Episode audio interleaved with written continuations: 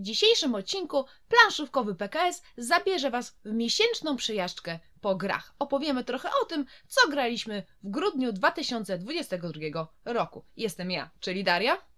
Oraz Marek, cześć. Tych tytułów będzie teraz troszeczkę mniej, bo wiadomo, grudzień to są święta, wyjazdy, sylwestry i takie tam. Mieliśmy trochę mniej czasu na granie, a poza tym sporo z tego, co ogrywaliśmy intensywnie w grudniu, no to zrobiliśmy osobne materiały. Więc nie przedłużając, przejdźmy do konkretów, w co graliśmy, a o czym jeszcze nie mówiliśmy.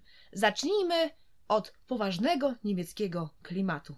Kole and Colony od Tomasza Spitzera. To jest jedna z kolejnych części o górnictwie i oprócz tego łączy te gry też to, że jest tam no, koszmarna instrukcja, która niczego nie wyjaśnia. Przez nią musimy zadawać sobie kolejne pytania i męczyć się trochę z tym, żeby ogarnąć w ogóle tę grę.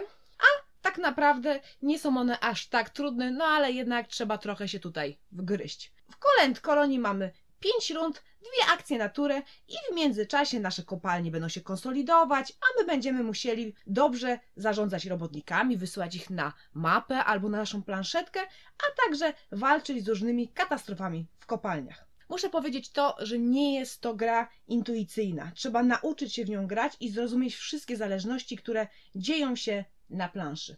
Na pewno mamy tutaj do czynienia z długofalowym planowaniem i z tą przyjemną irytacją, kiedy jednak nasz plan musi ulec rewizji, ponieważ ktoś podebrał nam kopalnię albo miejsce na stacji. Jednak najgorszym aspektem dla mnie w tej grze są katastrofy, które mogą spotkać naszą kopalnię. No niestety tutaj mamy do czynienia no, z długofalową strategią, na te katastrofy są dość losowe. Owszem, można się na nie przygotować, ale tak naprawdę wymaga to nas poświęcenia tam akcji, czy tam robotnika, no i tak może się przydarzyć to, że nasza kopalnia jednak eksploduje. No i dla mnie jest to zbyt losowy element i nie wiem w ogóle po co on tutaj jest zrobiony. Nie wiem, żeby było trudniej i tak jest trudno i trzeba patrzeć, co robią inni gracze, trzeba się orientować swojej planszetce i możliwych bonusach, no więc nie wiadomo dla mnie, po co jest ten element.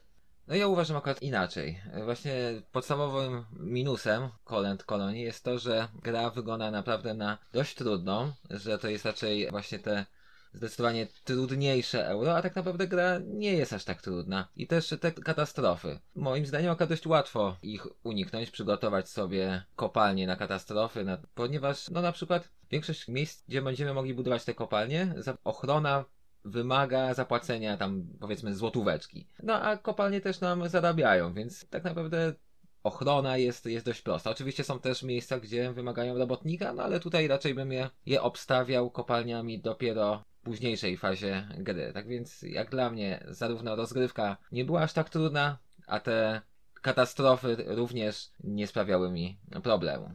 No okej, okay, ale chyba to jest dość ciasna gra. Tak naprawdę mamy około 10 akcji na całą grę, bo mamy tam 5 rund chyba. A no ja to lubię w grach planszowych, jak jest ciasno i tak dalej, gdzie trzeba ważyć te swoje decyzje i decydować po prostu akurat w tym momencie, czy iść w ten plan, czy w tamtą stronę. No i chyba jest to dość ciasna gra.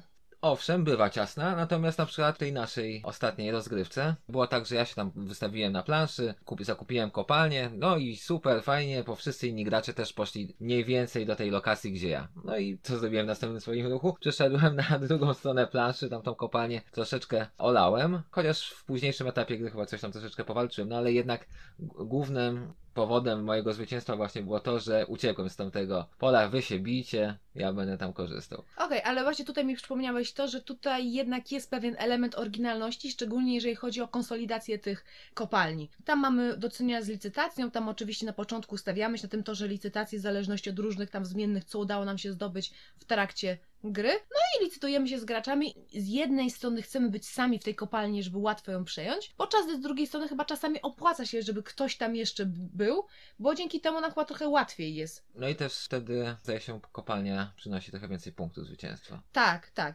Więc ten element akurat mi się podobał w tej grze. No ale też się tak zaczęłam zastanawiać, no tak, miałam pewny po prostu taki, może nie niesmak, ale pewne rozczarowanko, że ta gra jednak nie jest aż tak trudna, na jaką wygląda, bo patrzymy na tą mapę i mówimy, uuu, klasyczne niemieckie euro, zaraz trzeba będzie przegrzać mózg i w ogóle się spocić. No ale potem jak już się przejdzie przez tę instrukcję i te niuanse zasad, które nie są dobrze wytłumaczone, no to wszystko pyka spokojnie. No dokładnie, tak jak powiedziałem, ta gra troszeczkę nas oszukuje właśnie, że będzie czymś zdecydowanie cięższym.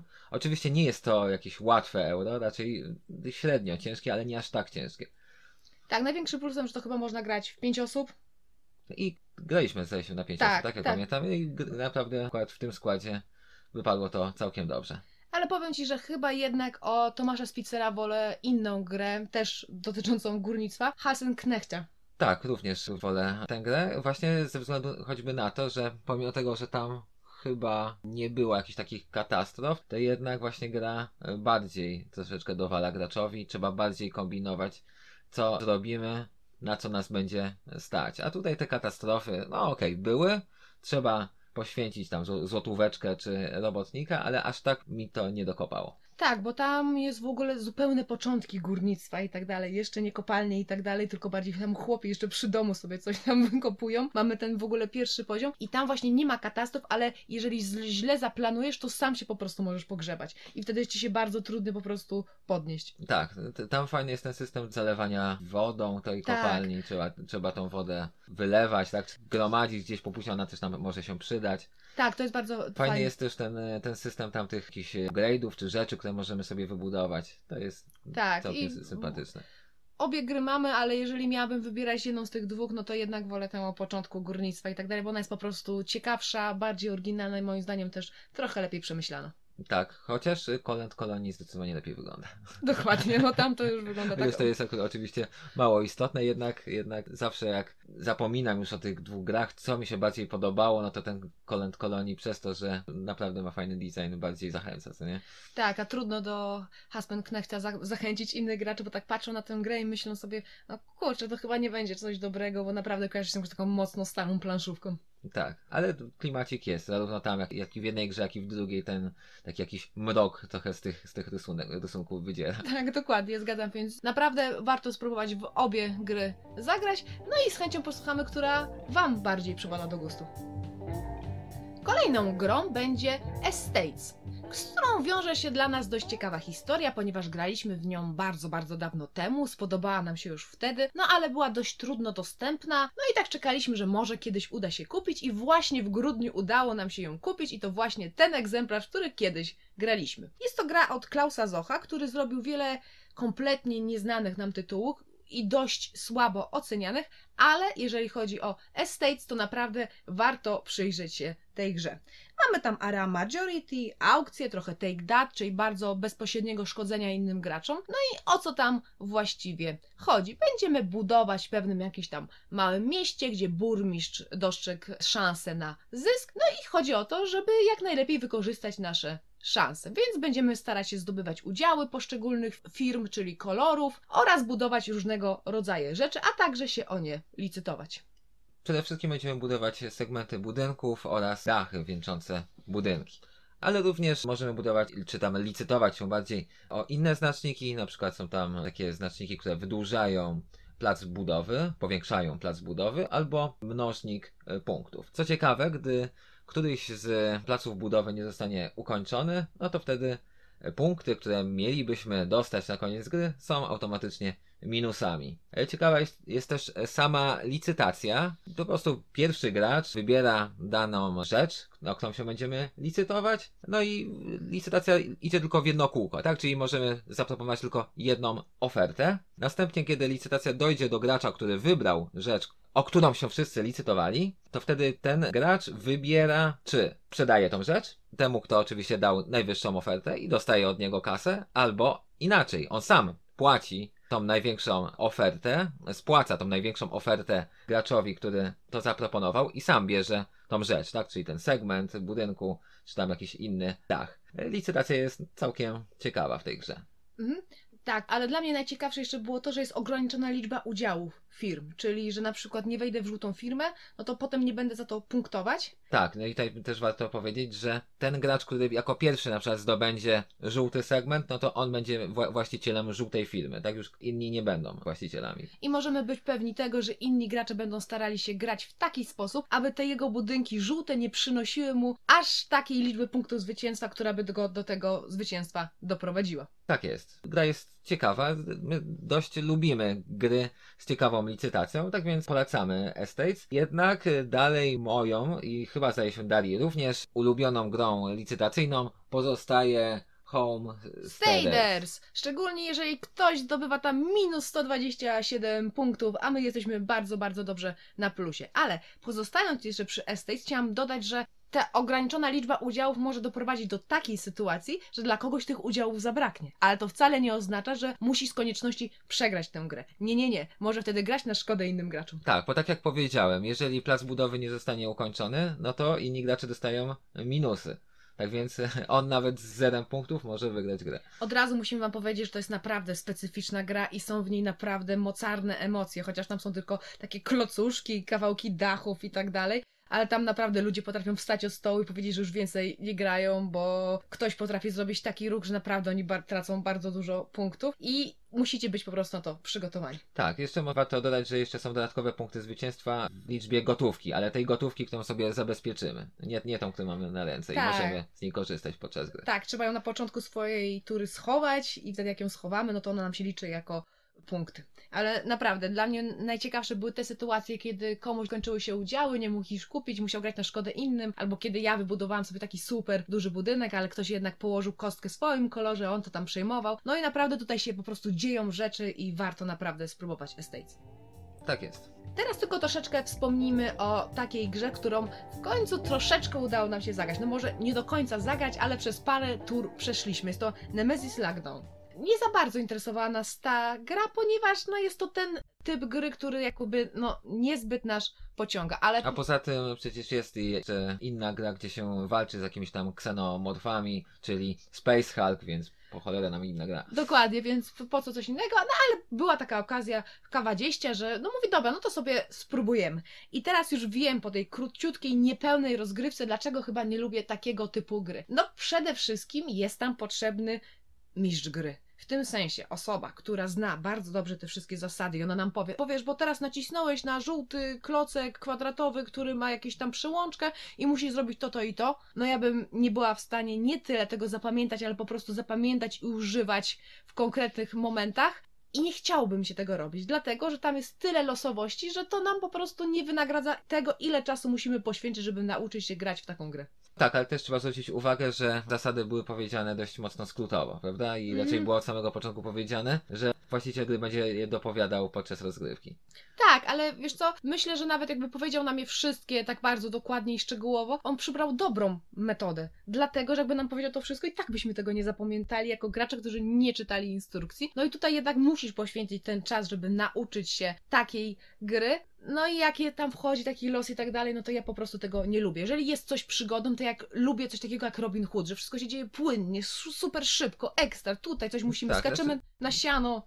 No tak, tak, masz oczywiście rację. Według mnie naj, właśnie największym minusem gry jest to, że jednak jest zbyt mało, przynajmniej na podstawie tej niepełnej rozgrywki, tak mi się wydaje, że jest zdecydowanie mało wpływu na to, co się właśnie dzieje w rozgrywce, że jest jednak dość duża losowość i jest mało, dla mnie przynajmniej, satysfakcjonująca. No właśnie, jak wspomniałem w tym Space Hulku, no też jest dość sporo, e, sporo losowości, ale nawet jeżeli mój oddział Space Marinesów zostanie zjedzony, to ja i tak mam świadomość, że całkiem nieźle ich ustawiłem, miałem szansę na zwycięstwo, ale no kurczę, no Stało się. blaster zawsze może się zaciąć, no to już nie jest wina żołnierza. No to ja też dopowiem, że na przykład jakbym grała jakiś dungeon crawler i wiedziałabym, że tam są na przykład nawet kosteczki czy jakieś tam karty losowe, to też mi nie przeszkadza. Ale przeszkadza mi jedna rzecz, kiedy nagle musimy zrobić pauzę w tej przygodzie i poczekajcie, zerknę na 47 stronę instrukcji, bo teraz stoisz na głazie, który jest pod drzewem i nie pamiętam dokładnie jak się wyznacza linię widzenia. No czegoś takiego to ja po prostu nie znoszę. Tak, ale tego akurat nie było. W... Nie było, to, to takie, taka dygresja na marginesie. A teraz wspomnimy o krótkim i szybkim tytule Illusion of Wolfganga Warsza, który jest królem popierdółek, robił takie rzeczy jak The Mind, ale też bardzo znanych, losowych i popularnych szarlatanów z Pasiurkowic. I o co tutaj chodzi? No, musimy zgadywać. Jeszcze tylko dopowiem, że zrobił też y, całkiem niezłe wykreślanki, na przykład Blixa. Clever czy- Forever. Tak, no to są akurat całkiem niezłe gry. No tak, a tutaj... Chociaż oczywiście też wpisują się w miano popierdółek. Dułek, bycia popierdółką, tak. No. To to nie oznacza, że coś jest kiepskiego. Ale mnie tam po prostu też tak niemiło zaskoczył Fuji, bo wiesz, Fuji, troszeczkę japońskich klimatów, to była taka kooperacja, ale ona była za prosta i tak dalej, liczyłam na coś więcej. Ale dobra, wróćmy do Illusion, gdzie musimy po prostu zgadywać, ile tam procent koloru znajduje się na karcie. Tak, no to jest, bo powiedzmy sobie, że sama rozgrywka przypomina timeline'a. Tylko, że, że tam rozkładamy te karty no i musimy wpasować na przykład, nie wiem, jakie było wydarzenie historyczne w którym roku, czy było przed, czy po, no tutaj musimy zgadywać, ile było e, procent danego koloru e, w obrazku. Tak, na, na szczęście nie musimy liczyć udziałów i wypłacać dywidend, ale no, całkiem spoko. No to jest taka prosta, szybka gierka imprezowa. Zagrałam, nie żałuję, ale czy chciałabym zagrać ponownie? No niekoniecznie, wolałabym wyciągnąć jakąś wykreślankę. No i No tyle. tak, no, mo- można zagrać, nie czułem straconego czasu, ale Ale po co? nas, następnym razem jak będziemy mieli 5 minut na grę, no to możemy wyciągnąć coś innego. Dokładnie. I teraz czas na kolejny tytuł, na historię, która nazywa się po prostu Historią, od Marco Prauzo. On też zrobił trochę gier, ale żadna z nich nie przekroczyła siódemki na BGG. Jego najnowsza premiera na SN Rise też nie przekroczyła siódemki. No i po rozgrywce z his- w historię to ja też za bardzo się temu nie dziwię, czemu nie udała mu się taka sztuka. No Tak, ale ten Excel na, na planszy wygląda całkiem intrygująco i sam początek gry też był dość, dość intrygujący. No niestety w czasie, w czasie dalszej rozgrywki jednak coraz bardziej dopadało nas znużenie. Było coraz gorzej, coraz gorzej i coraz gorzej. No a widzimy na początku planszy i mamy tam taką matrycę, tor kultury i tor militariów. Myślimy, kurczę, to może być naprawdę fajne, bo nie ma takiego liniowego podejścia do historii, tylko musimy ważyć pomiędzy tymi torami. Jak pójdziemy za wysoko w militaria, no to trudniej nam będzie tam iść w lewo, o ile się nie mylę, i ekspić na torze kulturalnym. No i to jest ciekawe, bo w zależności od tego, jakie miejsce zajmiemy na tej matrycy, to będziemy roznawać, dostawać różnego rodzaju bonusy, możliwości i tak dalej. Tak, no, pomysł ciekawy. Fajnie by było zobaczyć jakąś inną grę, jakąś taką właśnie historyczną, czy nie historyczną, tylko cywilizacyjną, która właśnie nie będzie miała jakiejś tam planszy składającej się z heksów, jakichś tam starć na tej planszy figurek, tylko właśnie tak Excel będzie, będzie to miłe moim zdaniem. Ale niestety to bardzo stracony pomysł, ponieważ graliśmy jeszcze w taką opcję z wydarzeniami i w trakcie gry okazywało się, że te wydarzenia i ta matryca po prostu się zacinają, bo były sytuacje, gdzie już jeden gracz czy kilku graczy nie mogli niczego zrobić, bo tak się cofali na tym torze nie mieli możliwości żadnego ruchu. Tak, tam rzeczywiście było jakieś wydarzenie, że jeżeli coś tam zrobisz, to się cofniesz, trzeba coś tam innego zrobić, żeby przejść dalej. I może- nie masz akcji. Jeżeli nie spasujesz, to coś No i gra się lagowała po prostu. Się zaciąć, tak, było coś takiego, chociaż niedokładnie, niedokładnie pamiętam na czym to polegało, ale były chyba nawet dwa takie wydarzenia, gdzie, gdzie patrzyliśmy e, wszyscy w instrukcje z otwartymi oczami i I okazało się, że gra, powtarzam się, lagowała.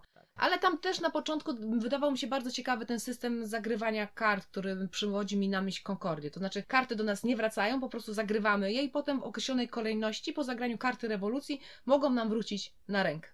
Ale tutaj też pojawiły się, niestety, problemy. Bo z jednej strony karta rewolucji kończy turę po prostu rozgrywaną przez innych graczy, no i może się okazać, że nie, nie zrobimy wszystkiego, co sobie tam zaplanowaliśmy, co bywało naprawdę irytujące, ale jeszcze wracało nam mało tych kart.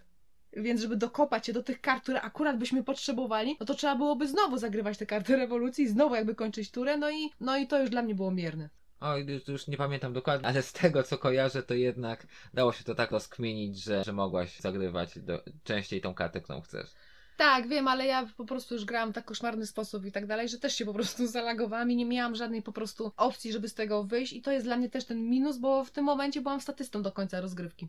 Ale przyznaję, że to był trochę twój. Tak, to był, to był mój błąd, ale przydałoby się jednak jakaś taka opcja, która pozwalałaby nam po prostu zresetować to, jak sobie źle użyliśmy te karty, szczególnie jak graliśmy w 6 osób i ta rozgrywka trwała ponad 3 godziny, więc moim zdaniem... No, ale ja bym, wiesz, nie straszył ludzi myszami, kiedy, kiedy zjadają ich lwy. Tutaj akurat ten problem jest niezbyt istotny i bardziej te wydarzenia były bardziej kłopotliwe. No tak, ale dla mnie jeszcze istotniejszym problemem w historii jest to, że tak naprawdę nie da się wygrać bez pójścia bardzo mocno w militaria. Jeżeli przegapi się ten moment i tam jest taka mała po prostu mapa, gdzie bijemy się tam o przewagi na tej mapie świata, to w tym momencie, jeżeli nie pójdzie się po prostu w militaria i czasami nie ma się szansy pójść w militaria, bo źle ułożyłam karty i nie mam jej na ręce, no to niestety dzieje się tak, że inni od razu dalej idą w militaria, ty tego nie możesz zrobić, a później jak już możesz, to i tak oni są o tyle wyżej od ciebie, że i tak już ich nie dogonisz. I nie, nie sądzę, żeby była tam opcja, żeby wygrać idąc tylko na kulturę. Ja szłam tylko na kulturę, no i niestety dawało mi to o wiele mniej opcji, o wiele mniej punktów, bo te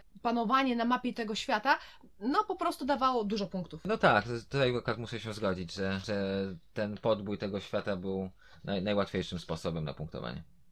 Tak czy siak, historia pozostaje dla mnie straconym potencjałem i myślę, że ta rozgrywka przejdzie dla mnie po prostu do historii i już nie będę chciała więcej w nią grać, chociaż z ciekawości chciałabym kiedyś zobaczyć ten, tą mechanikę matrycy w jakiejś po prostu lepszej grze.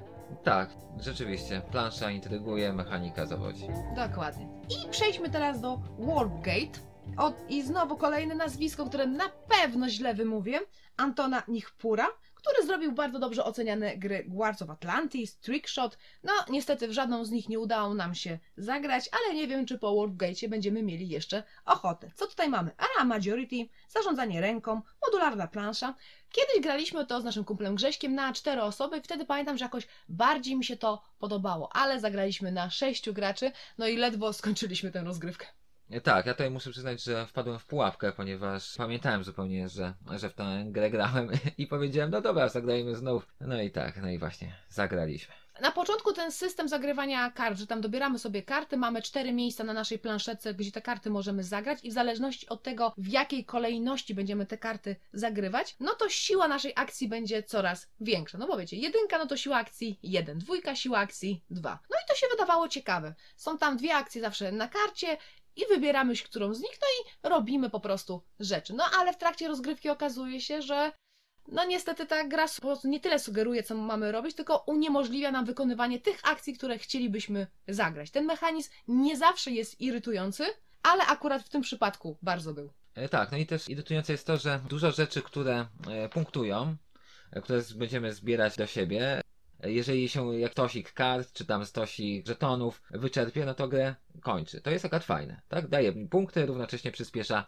rozgrywkę, natomiast ścieranie się naszych cywilizacji e, właśnie o to, żeby to zdobyć, równocześnie utrudniało zdobywanie tych rzeczy, równocześnie troszeczkę, troszeczkę wydłużało grę, a nawet nie troszeczkę. No i niestety, jak tutaj jednak nie mamy możliwości zrobienia tego, co chcemy, no to bardzo szybko inni gracze mogą to wykorzystać, a to wynika tylko z tego, że nie dobraliśmy odpowiedniej karty. I tak samo losowe było na przykład dobieranie celów końcowych. Świetnie, zdobyliśmy jakąś tam planetę białą, możemy sobie dobrać biały cel, ale bierzemy go w ciemno. No i co się zazwyczaj okazuje? Że tego celu absolutnie nie możemy zrobić, albo on jest na tyle trudny, że nie będziemy mieli szansy naprawdę go zrobić. A oczywiście, co, co dostanie inny gracz? Kilka bardzo łatwych celów i już na pewno będzie miał tyle punktów, że wygra. Tak, no ja muszę jeszcze no, powiedzieć o tej, tym, co już wspomniałem, że nie pamiętałem w ogóle, że grałem w pierwszą rozgrywkę. I szczerze mówiąc, tej rozgrywki też nie za bardzo pamiętam, więc naprawdę to trochę już świadczy o, o, o grze, jaka, jaka ona była e, pasjonująca. No, o tej, w tej drugiej rozgrywce na sześciu graczy to pamiętam moje zniechęcenie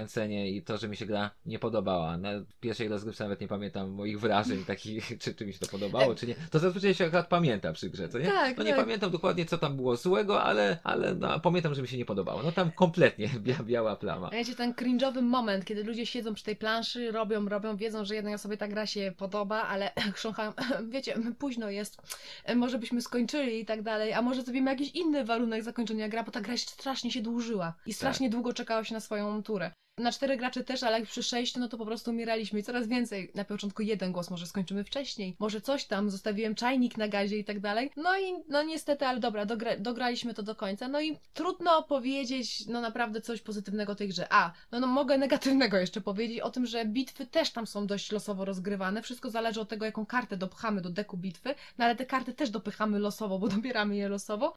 No i może się zdarzyć tak, że mamy super armię, ktoś ma trochę gorszą, no ale lepsze karty mu się tam dociągnęły, no, no i tyle. No nie lubię takich mechanizmów, bo to znowu, więc gra trochę gra się sama.